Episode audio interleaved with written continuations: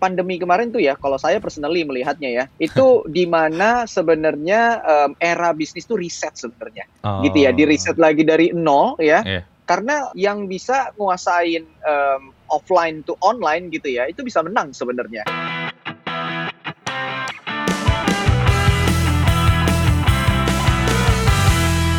podcast ngobrolin startup dan teknologi bareng gue Imbre dan kali ini kita akan ngobrolin tentang bisnis dan gue juga udah ngundang uh, speaker yang bisa ngebantu kita mungkin memberikan pencerahan tentang bisnis itu sendiri. Jadi kita kedatangan tamu, uh, beliau adalah Rifki Reynaldo. Halo Mas Rifki, apa kabar? Halo Mas Imre. Makasih udah Baik. mau diajakin ngobrol ya. Ya, sama-sama. Terima kasih juga udah diundang ke sini. Jadi uh, sebenarnya uh, gue pengen ngajakin ngobrol tentang uh, yeah. bisnis. Nah, Mas Rifki ini uh, gue kenalin dulu. Beliau adalah Rifki Reynaldo, uh, Head of Business Development di kiskas.com. Nah, Uh, beliau juga sudah berkarir di industri IT dan bisnis consulting sejak 2014. Ngomongin Betul. tentang Kiskas nih mas, sebenarnya Kiskas ini udah episode kedua di podcast ngobrolin startup dan teknologi. Hmm. Dulu uh, kita bareng Mas Evan, waktu itu masih awal-awal banget kalau nggak salah post podcast ini. Tapi kita ngobrolin tentang hmm. gimana uh, Mas Evan dan Mas Delta waktu itu mulai bikin Kiskas dan seterusnya. Jadi jatuh bangunnya. Tapi setelah sekian lama kali ini gue pengen bahas tentang bisnis uh, bareng teman-teman hmm. di Kiskas. Jadi tadi kan sebelum uh, rekaman kita sempat ngebahas juga ya tentang kompetisi bisnis. Nah ini menarik, ini jadi pemicu diskusi kita kali ini mungkin kayaknya. Jadi tadi ada bahasan bahwa katanya uh, kompetisi ada kompetisi antara uh, medium dan enterprise business. Nah, boleh share nggak dari kacamata lo sebenarnya kompetisi apa yang terjadi antara medium dan enterprise business? Karena kalau gue pribadi ngelihatnya uh, emangnya bisa ya. Padahal kan sebenarnya enterprise itu dari segi modal udah besar, kemudian mungkin segmen marketnya berbeda. Sementara medium business itu juga punya segmen sendiri dan mungkin modalnya nggak lebih besar dari enterprise. Nah, kalau dari pandangan lo itu kompetisi yang seperti apa sih? Oke, okay. kita berangkat dari data kali ya. Teman-teman di sini yang ngedengerin harus tahu bahwa kita tuh di Southeast Asia bahkan ya memiliki jumlah enterprises yang terbanyak ya. Okay. Uh, eh, data terakhir itu dari Bappenas ada sekitar 62 juta lebih. 62 hmm. juta lebih enterprises yang ada di Indonesia. 62 juta ya. Hmm. Dan itu yang uniknya 97 persen itu adalah MSME atau kita kenal sebagai micro, small, medium enterprises. Hmm. Ya berarti large enterprises cuma tiga persen sebenarnya. Okay. Ya kalau kalau kalau orang berantem kan yang banyak di, uh, di dikeroyokin sama yang sedikit dong berarti. Kayak gitu ya. Yeah. 97 loh bayangin. Tapi micro, small, medium enterprise. 3 persen gitu. itu pasarnya apakah yes. lebih besar daripada yang 97 atau gimana? Apakah sebenarnya nah, walaupun dia tiga persen tapi dia tetap besar uh, nah, cuannya? Apa gimana? Nah, oke. Okay. Yang dia walaupun tiga persen gitu ya, tapi dia mainan dari sisi um, apa namanya uh, volumenya gitu ya. Oh. Volumenya kan gede gitu ya. Yeah, dia yeah, satu yeah. tapi uh, skala skalanya itu luar biasa. Makanya kan walaupun tiga persen itu menyerap tenaga kerja di Indonesia 11% sebenarnya hmm. gitu ya dibanding uh, yang uh, eh, MSMI tadi gitu ya 97% hanya menyerap 89 persennya. Tapi yang jadi menariknya tadi pertanyaannya adalah uh, emang bisa gitu ya uh, um, MSMI ini compete sama large enterprise. Hmm. Kalau kita lihat ya benchmarknya kemarin sebenarnya pandemi kemarin tuh ya kalau kalau kalau saya personally melihatnya ya itu di mana sebenarnya um, era bisnis itu riset sebenarnya oh. gitu ya di riset lagi dari nol ya yeah. karena uh, um, apa namanya yang bisa nguasain um, offline to online gitu ya itu bisa menang sebenarnya. Hmm, gitu ya karena kan semuanya low touch nih ya. Yeah, semuanya yeah, yeah. low touch bisnis harus jalan gitu kan. Yeah. mau mau large enterprise mau medium mau small atau micro gitu ya harus harus bisa mikir ke arah sana gitu ya. Jadi hmm. kompetisinya bukan dari arah ini modal sebenarnya. Kalau modal udah jelas salah lah gitu yeah, ya. yeah, yeah, yeah. tapi ada ada niche gitu ya ada celah yang sebenarnya uh, bisnis-bisnis yang non large ini itu bisa tap dan dia itu bisa ngedisrupt sebenarnya bisa hmm. nge-disrupt market marketnya large enterprise gitu kan? Dan ini unik gitu kan? Iya dan apa namanya semakin masifnya transformasi digital gitu ya yang mana tadinya bisa transaksi langsung atau offline tapi sejak pandemi semuanya jadi online kan gitu ya? Yeah, nah yeah, yeah. ini kesempatan emas sebenarnya. Kalau misalkan micro small medium business gitu ya mau ada di panggung yang sama gitu seperti large enterprise gitu ya seenggaknya dia mengganggu kecil-kecil gitu ya, tapi kan jumlahnya masif ya. Tadi 97% persen loh. Oh, iya, Bayangin iya, iya, gitu ya. Iya, iya, iya, Oke. Okay. Berarti yeah. gini ya, uh, kalau hmm. dilihat juga mungkin dari perusahaan yang sifatnya besar yang kayak enterprise gitu, mungkin mereka untuk melakukan perubahan itu susah ya. Misalkan mereka udah punya punya bisnis ah. offline nih, terus mereka tiba-tiba harus online kan yang di, harus diubah itu nggak cuma satu departemen tapi satu perusahaan. Sementara kalau perusahaan yeah. yang small medium enterprise tuh mereka bisa go online dengan banyak hal kan, ada banyak platform sekarang, ada banyak bahkan ada sosmed juga nggak sih ya nggak sih? Kebanyakan bisnis-bisnis kecil Betul tuh banget. malah muncul dari sosmed kalau kita lihat kayak Instagram misalkan ada banyak ads dan segala macam. Nah kalau lu sendiri ngelihatnya apakah seberapa besar impact sosmed ini sebenarnya bagi brand kecil dan medium atau MSMI nah, tadi? Betul betul betul. Um, gini, jadi sebenarnya um, kalau mungkin zaman sebelum transformasi digital kita compete sama large enterprise itu susah gitu ya. Hmm. Um, mereka sudah menang pengalaman, menang modal ya, ya asumsinya kita jangkauannya mereka udah luas. Sementara kita yang bisnis kecil, misalkan kita pengen uh, bisnis uh, retail fashion nih, kayak gitu ya, hmm, retail yeah. fashion lawan retail fashion yang udah raksasa gitu kan. Yeah. Um, sebenarnya kan target marketnya sama juga, fashion fashion juga gitu ya, yeah, yeah. Uh, retail juga gitu kan. Cuman gimana caranya kita bisa ngambil itu? Nah salah satu langkahnya adalah dengan adanya online ini, nggak peduli size kita tuh sekarang kecil gitu ya, uh, tapi kita bisa menjangkau customer gitu ya atau prospek dengan uh, tingkat yang sama sebenarnya menggunakan teknologi ini pastinya gitu ya. Hmm. Makanya kan banyak company baru muncul kemarin gitu kan tapi growth-nya udah luar biasa yeah. gitu ya. Hmm, Apa yang mereka lakukan sebenarnya? Ya salah satunya menggunakan sosial media ini gitu ya. Di sosial media pastinya bisnis kecil dia bisa membangun awareness yang luar biasa gitu ya tanpa harus punya toko yang hmm. kelap-kelip di luar gitu ya. Kelihatan yeah. bagus ya enggak? Iya betul bagus betul, di betul. sosial media gitu ya. Itu iya. juga udah cukup menarik ya perhatian kayak gitu. Apalagi emang kalau ada toko-toko yang emang apa ya ngedesain fitnya dengan rapi, kemudian ada IG story apa sih? Yeah. Yang udah per yeah. di section-section kayak gitu nggak sih? Ya nggak sih?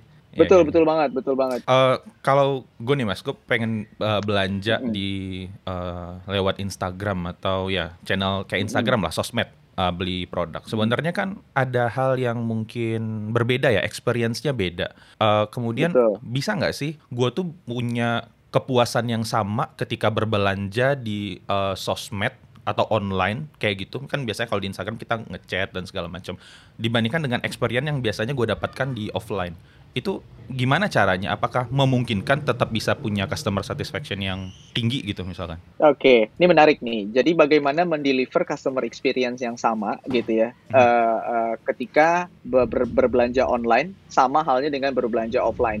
Yeah. Ini menarik. Memang um, ada beberapa yang yang menjadi point of uh, consideration yang pastinya se sebagus-bagusnya juga kita bisa deliver uh, secara online pastinya nggak akan sama persis gitu ya dengan offline karena offline di sini ada physical touch gitu ya ada physical interaction juga gitu ya yeah. kayak kita datang ke toko kita lagi milih-milih ada yang uh, bantuin kita milihin produknya mana yang cocok dan segala macam sebenarnya mas ya kalau dipikirin hal-hal itu semua sebenarnya bisa juga kita terapkan di online kenapa enggak gitu ya hmm. hmm. kayak misalkan kita um, belanja di Instagram nih ya kita masuk ke toko online online ya uh, belanja Instagram kita lihat feedsnya gitu. Oh bagus nih produknya gitu kan. Tapi kan biasanya kalau saya mau beli saya nggak bisa langsung decide karena saya baru tahu juga brand ini gitu kan. Betul. Saya pengen tahu dulu lebih detail tentang brand uh, brand ini. Biasanya larinya ke mana? Larinya akan messaging kayak oh, gitu kan okay. ya larinya yeah. akan messaging nanya. Sama kan berarti kayak di toko ketika kita lagi milih-milih gitu kan disamperin gitu kan ditanyain mau cari uh, uh, apa namanya baju yang ukuran apa atau misalkan baju yang style seperti apa kayak gitu.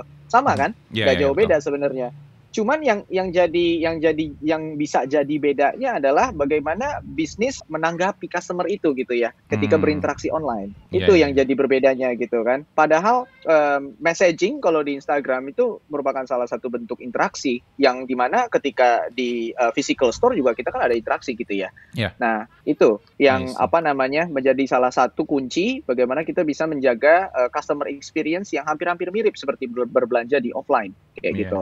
Oke okay, oke. Okay. Kalau misalkan gue belanja uh, offline ya, kan gue biasanya ngeliat ya, ngeliat ini yeah. Iya. uh, brandnya apa sih dan segala macam.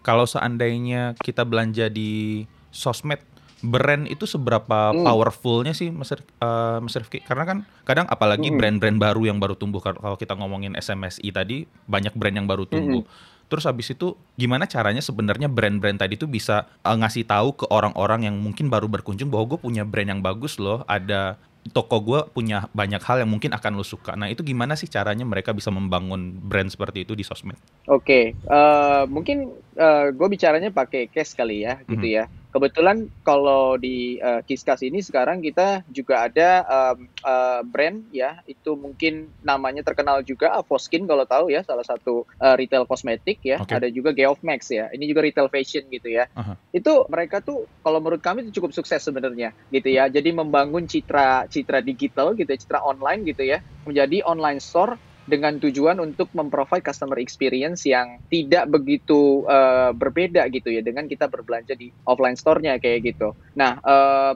apa namanya kayak di Aposkin ini gitu ya, itu ternyata banyak banget yang datang lewat Instagram ya, hmm. menjual retail kosme apa kosmetik itu nampaknya walaupun kelihatannya kayak susah ya jual kosmetik hmm. online gitu ya, karena yeah. kan harus tahu dulu nih produk apa gitu, lihat lihat misalkan mukanya gimana gitu kan, hmm. kira-kira kendalanya apa gitu kan. Betul. Tapi bisa gitu loh dilakukan lewat Instagram tuh bisa dan dan jangkauannya juga nggak nggak nggak kecil gitu malah besar dan bisa dilayani dalam waktu yang juga cepat gitu. Nah itu semuanya oh. hanya bisa terjadi di online kan. Kalau di offline bayangin harus ngeladenin misalkan uh, seribu customer dalam waktu yang bersamaan itu. Bisa muntah-muntah. Gimana? Bisa, bisa muntah-muntah makanya ngantri kayak gitu, kan. segala macem ya kan. Orang udah bete duluan bener, mau bener. Dat mau datang mau beli bener. kosmetik terus malah udah kusut duluan jadi udah yeah, kusut yeah. duluan malah jadi nggak malah jadi nggak jadi beli kan iya iya iya, iya. gitu kurang lebih gitu kan dan Instagram itu kan juga banyak sebenarnya fitur-fitur yang bisa dimanfaatin kan kayak okay. katalog ya produk okay. katalog terus ada Instagram live juga ada DM pastinya ya yeah, yeah, terus yeah. Um, apa namanya beberapa fitur-fitur lagi lah yang ada di Instagram kayak reels yang terbaru ya yeah, yeah, nah yeah. itu juga bisa dimanfaatin kayak gitu I see, I see, I see, I see. Menarik. Kalau menurut hmm. pandangan lu, uh, Mas, gue penasaran uh, hmm. out of nowhere. Uh, dari semua fitur-fitur hmm. tadi, yang sebenarnya mm -hmm. yang paling berperan penting dalam customer engagement itu sebenarnya fitur yang mana sih? Yeah, Karena kan semuanya orang bisa berinteraksi fitur, kan. Kayak produk betul, katalog lu bisa like, betul. kemudian Instagram live pun lu juga bisa yes. segala macam, bisa komen dan segala macam. Kalau menurut lu yes. sendiri gimana? Iya, yeah. kalau menurut gua yang paling penting itu interaksinya kalau kita berkaca pada offline-nya ya adalah uh, interaksi yang paling penting itu kan di part-part ketika ingin uh, memutuskan untuk beli atau enggak gitu ya. Nah, di sini peran bisnis sebenarnya harus bisa menginfluence gitu hmm. gitu kan. Nah, menginfluence kan pastinya nggak cuman nggak cuman apa namanya via via like dan yang tadi itu ya, yang komen misalkan kayak gitu. Lo harus harus turjun engage dengan customer itu ya konsultasi itu gitu ya konsultasi uh, dia mencari apa gitu kan apa yang dia butuh gitu ya cari tahu gali-gali-gali sampai akhirnya dia bisa memutuskan hmm. untuk akhirnya membeli kayak gitu. Jadi menurut gua fitur paling penting adalah sebenarnya messaging. Kalau Instagram ya kalau bicara Instagram ya yeah, kayak yeah, gitu. Dan kalau kalau gue pribadi juga belanja sesuatu di uh, online dan hmm. apalagi dia di Instagram gitu ya gue mau tanya-tanyanya pasti harus lo DM kayak gitu. Gue nggak akan beli sebelum gue tanya-tanya. Pasti yeah, itu udah pasti yeah. kalau gue kayak gitu orangnya kayak gitu walaupun orang orang-orang orang-orang bilang di komennya gitu ya wah ini produk bagus nih wah ini keren nih bahannya bagus nih nggak percaya kalau gue gue tetap harus hmm. gue harus ngobrol dulu sama yang sama yang apa namanya bisnis ownernya misalkan atau misalkan betul, siapa pun betul. itulah yang yang jualan di Instagram itu gitu. Eh, paling Karena gue perlu tahu. Paling nggak kita hmm. nanya barangnya ready nggak? Biasanya kayak gitu ya.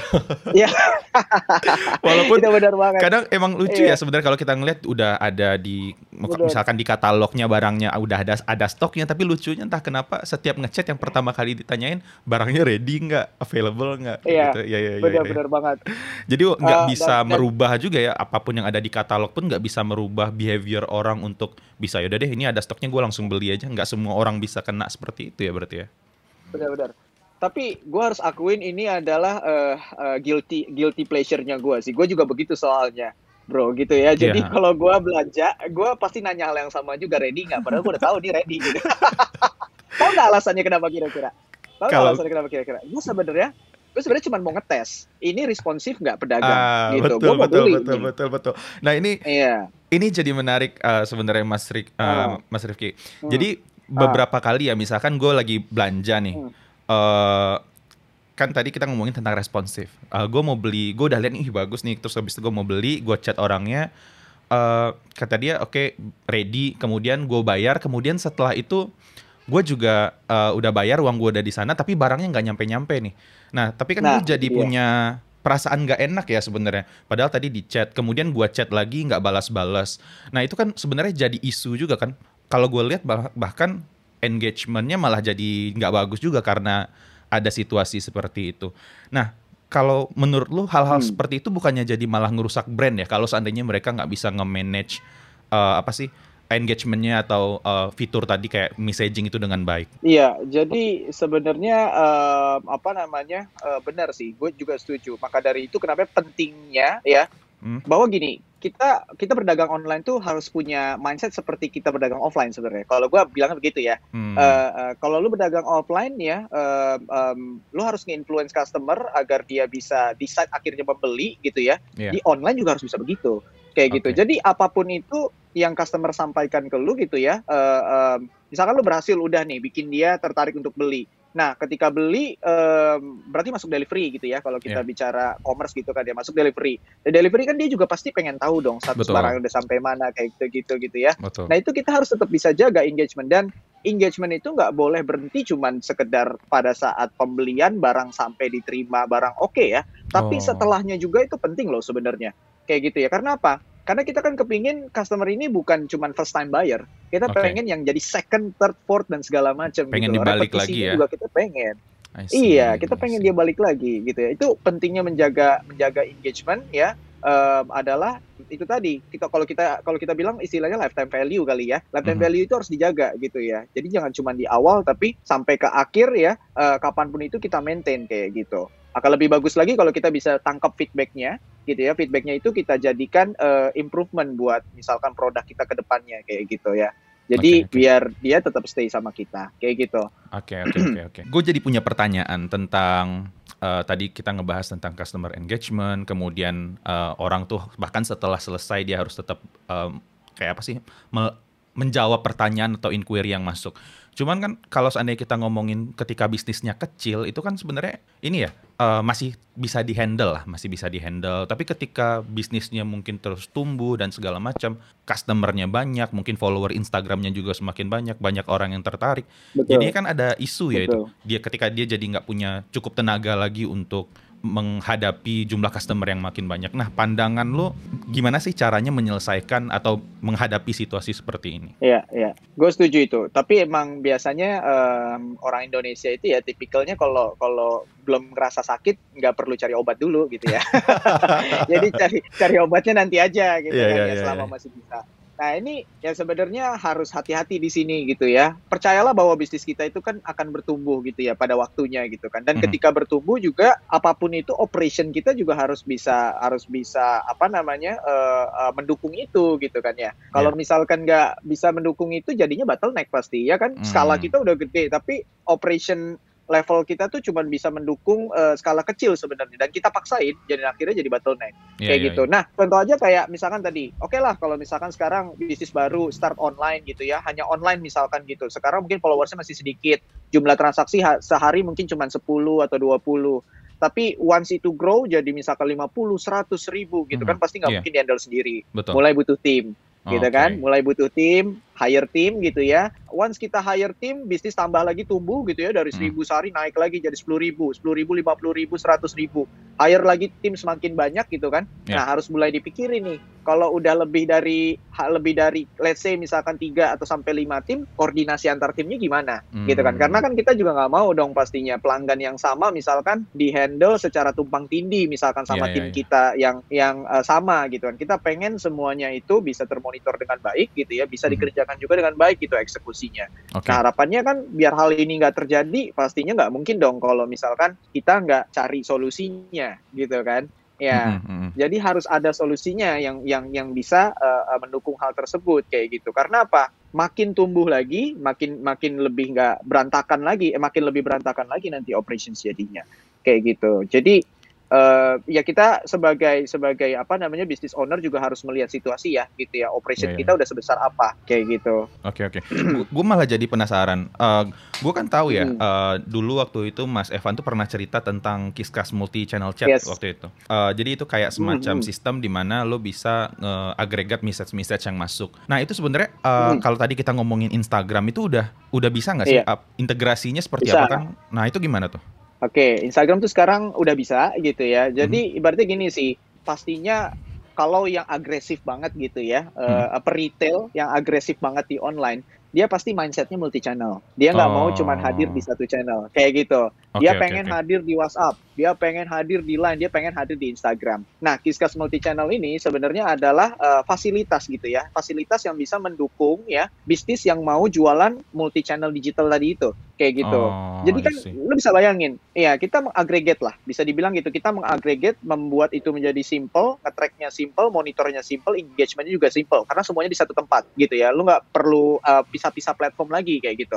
Lo bisa bayangin aja kan kalau lu pengen hadir di Instagram, WhatsApp, Line dan segala macam, lu harus satu-satu tuh yeah, handle-nya. Yeah, yeah, Aplikasinya iya, iya. beda-beda. Yeah, yeah. Bahkan kalau ada beda -beda, gitu. beberapa orang admin pun jadinya mungkin bisa jadi nggak tahu ini tadi siapa yang ngejawab ya, jadinya nggak ketahuan ya nggak sih?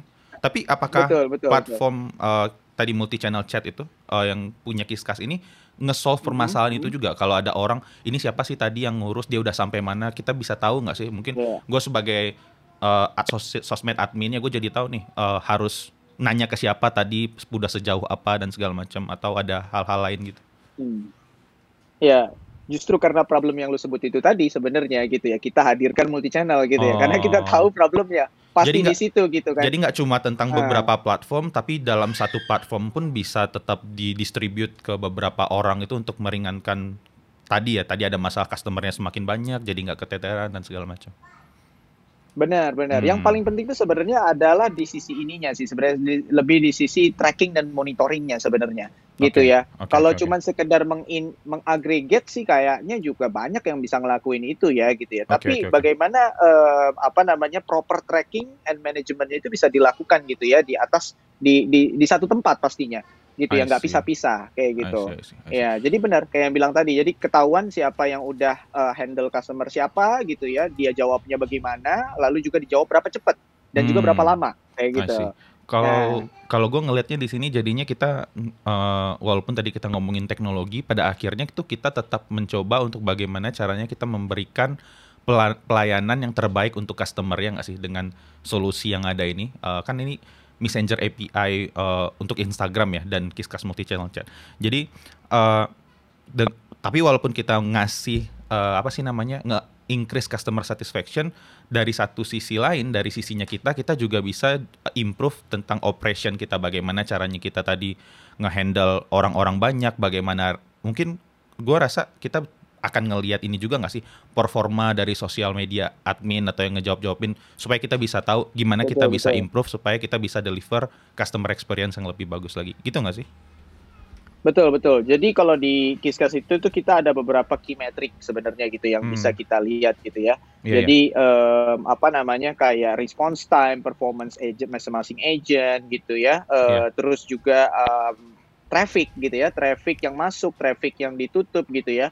Dan juga um, apa namanya pesan-pesan uh, uh, dari pesan-pesan yang masuk itu mana yang masuk kategori komplain, mana yang masuk kategori order gitu ya, shipping dan segala macam, hmm. dan apa namanya kita juga bisa lihat uh, pertanyaan itu ditanyakan berapa banyak gitu ya, how frequent how frequent the, the question is being asked kayak gitu ya. Nah itu semuanya bisa kelihatan sih kayak gitu di Kiskas. Dan coba bayangin aja kalau misalkan um, apa namanya kita pakai platform sendiri-sendiri masing-masing gitu ya, itu bagaimana caranya kita dapetin data-data itu tadi? Iya, gitu iya. ya. Kayaknya kan juga nggak ada ya analitik-analitik kayak gitu nah, di platform makanya, by default ya. Iya iya iya iya. Ya. Makanya kayak gitu. Iya kan kan orang sekarang tuh suka bilang tuh uh, untuk improve bisnis tuh kita harus data driven. Nah sementara kalau kita nggak pakai kita cuma pakai uh, sosmed yang bawaan aja kita jadi nggak tahu kita harus improve di bagian mana karena tadi lo bilang ada Betul. response time. Siapa tahu admin-admin kita hmm. tuh jawab jawabannya udah bagus semua, tapi ternyata tapi lama. Nah, jadi kita nggak tahu kan kita harus improve di bagian mana. Duration. Oke, oke, oke. Betul. jadi hal-hal itu banget. bisa jadi key metrics juga ya untuk business owner untuk bisa improve timnya supaya bisa memberikan pelayanan yang lebih baik lagi ya gitu ya. Okay. Benar, benar. Sebenarnya tadi mungkin gue bisa nambahin. Sebenarnya uh. tadi tuh uh, kalau misalkan nggak pakai sistem gitu ya, mau uh, dapetin data-data itu tadi bisa, bisa. Tapi lo harus rajin-rajin catetin tuh semuanya satu-satu. ya kan? Tadi si, si A ngechat jam berapa, berapa, balasnya kapan? Nah, Waduh. Ya ya ya ya ya ya. ya, ya, Catetin, catetin setiap hari, terus konsolidasi di akhir bulan, abis itu besoknya bulan depan gitu lagi. Ya bayangin aja.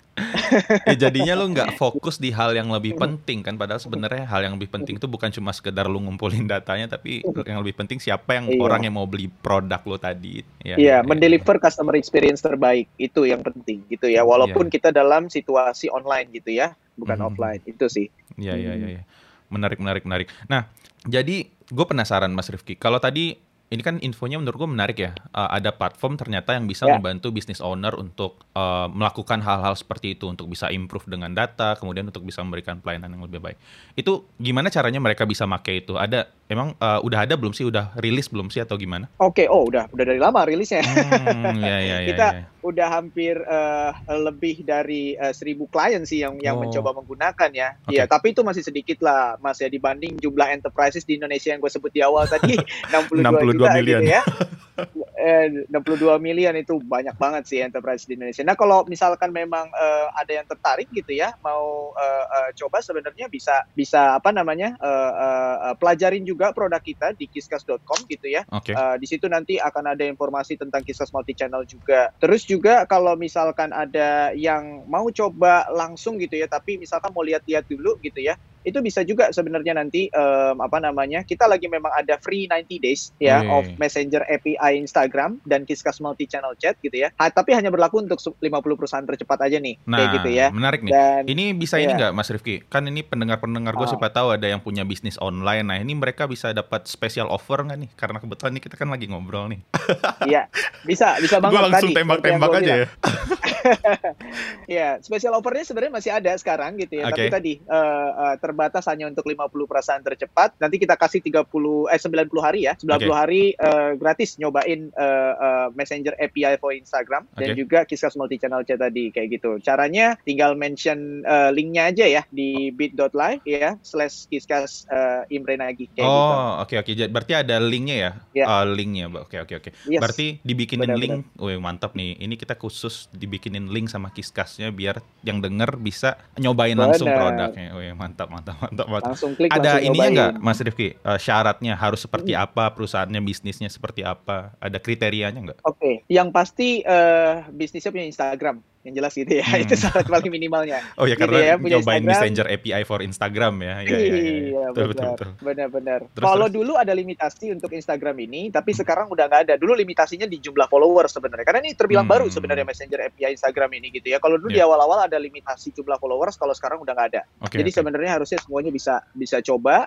hmm. um, apa namanya integrasikan ya uh, Instagramnya jadi bisa respon customer dengan cepat langsung lewat kisah di channel chat dashboard kayak gitu. Oke oke oke oke. Syaratnya gampang ya, ya punya Instagram doang. iya, punya Instagram aja. Iya iya iya iya. Oke oke oke. Berarti gitu. uh, menarik nih. Uh, nanti akan ada linknya. Gue akan taruh linknya tadi disebut nama Mas uh, Rifki bit.ly kiskas yes. X Imbrenagi kali ya enaknya X ya. Imbrenagi. Nah, mantap betul, tuh. Betul. Jadi nanti uh, gue akan post linknya kalau seandainya kalian ada yang pengen nyobain bisa mungkin buka linknya atau registrasi cobain trial trialnya dan segala macam. 90 hari itu sebenarnya kalau menurut gue generous banget sih untuk free trial karena biasanya orang ngasih free trial tuh kadang 14 hari, 7 hari ya nggak sih? Betul. betul banget. Betul, iya, iya, betul. Iya. Berarti 90 hari kita kasih kayak gitu. Lo bisa ngelihat performa bisnis lo 3 bulan setelah memakai itu apakah bagus atau enggak dan kemudian lo bisa decide untuk pakai sendiri. Iya, tepat, tepat banget, tepat canggih, banget. Benar seperti itu tujuannya. Oke, iya. oke, oke. Menarik. Uh, makasih banget Mas Rifki. Gue punya satu pertanyaan terakhir. Ya. Uh, mungkin ini pertanyaan random aja sih yang tiba-tiba gue kepikiran. Kalau seandainya orang pengen mulai okay. berbisnis, uh, bisnis di level uh. apa pun lah, apa saran yang uh, mungkin bisa lu berikan? Berdasarkan pengalaman lu banyak ngelihat bisnis dan segala macam. Iya, oke. Okay. Um, kalau saran dari gua adalah um, sebisa mungkin gitu ya adopsi teknologi deh, gitu ya. Mau bisnisnya apa pun gitu ya, um, karena hanya dengan teknologi kita bisa scale up dan bisa grow dengan cepat kayak gitu ya. Um, um, apa namanya? Ya nggak peduli mau retail kah, mau healthcare kah, atau mungkin mau uh, industri lainnya lagi gitu ya tapi apa namanya uh, um, pastikan kita justru mulainya dari teknologi gitu ya. Kita maksudnya grow-nya itu dibantu sama teknologi gitu ya. Okay. karena banyak hanya teknologi yang yang bisa membantu kita bisa bertumbuh dengan cepat. Itu sih tips-tips gue gitu ya sederhananya. Oke okay, uh, oke okay, oke. Okay. luar biasa yeah. sekali. Obrolan yang menarik nih. Uh, sekali lagi makasih banyak ya Mas Rifki ya udah mau diajakin ngobrol. Siap sama-sama. Uh, jadi gue closing dulu. Uh, terima kasih buat teman-teman yang udah dengerin uh, obrolan kita sore ini. Mudah-mudahan bermanfaat untuk yang mau memulai bisnis bisnis, lagi menjalankan bisnis atau mungkin sudah menjalankan bisnis bertahun-tahun. Dan uh, gue ulang sekali lagi karena tadi kita dikasih special offer sama Kiskas bit.ly slash Kiskas X. Nah, nah, jadi nanti gue akan taruh juga linknya. Siapa tahu ada yang pengen nyobain silahkan dicobain. Dari gue itu aja. Terima kasih buat yang udah dengerin. Uh, semoga bermanfaat. Sampai ketemu lagi di episode berikutnya. Seperti biasa, kalau seandainya ada feedback, masukan, atau ide speakernya siapa, mention gue di @imbrenagi di Twitter. Dan segitu aja. Sampai ketemu lagi di episode berikutnya. Assalamualaikum warahmatullahi wabarakatuh.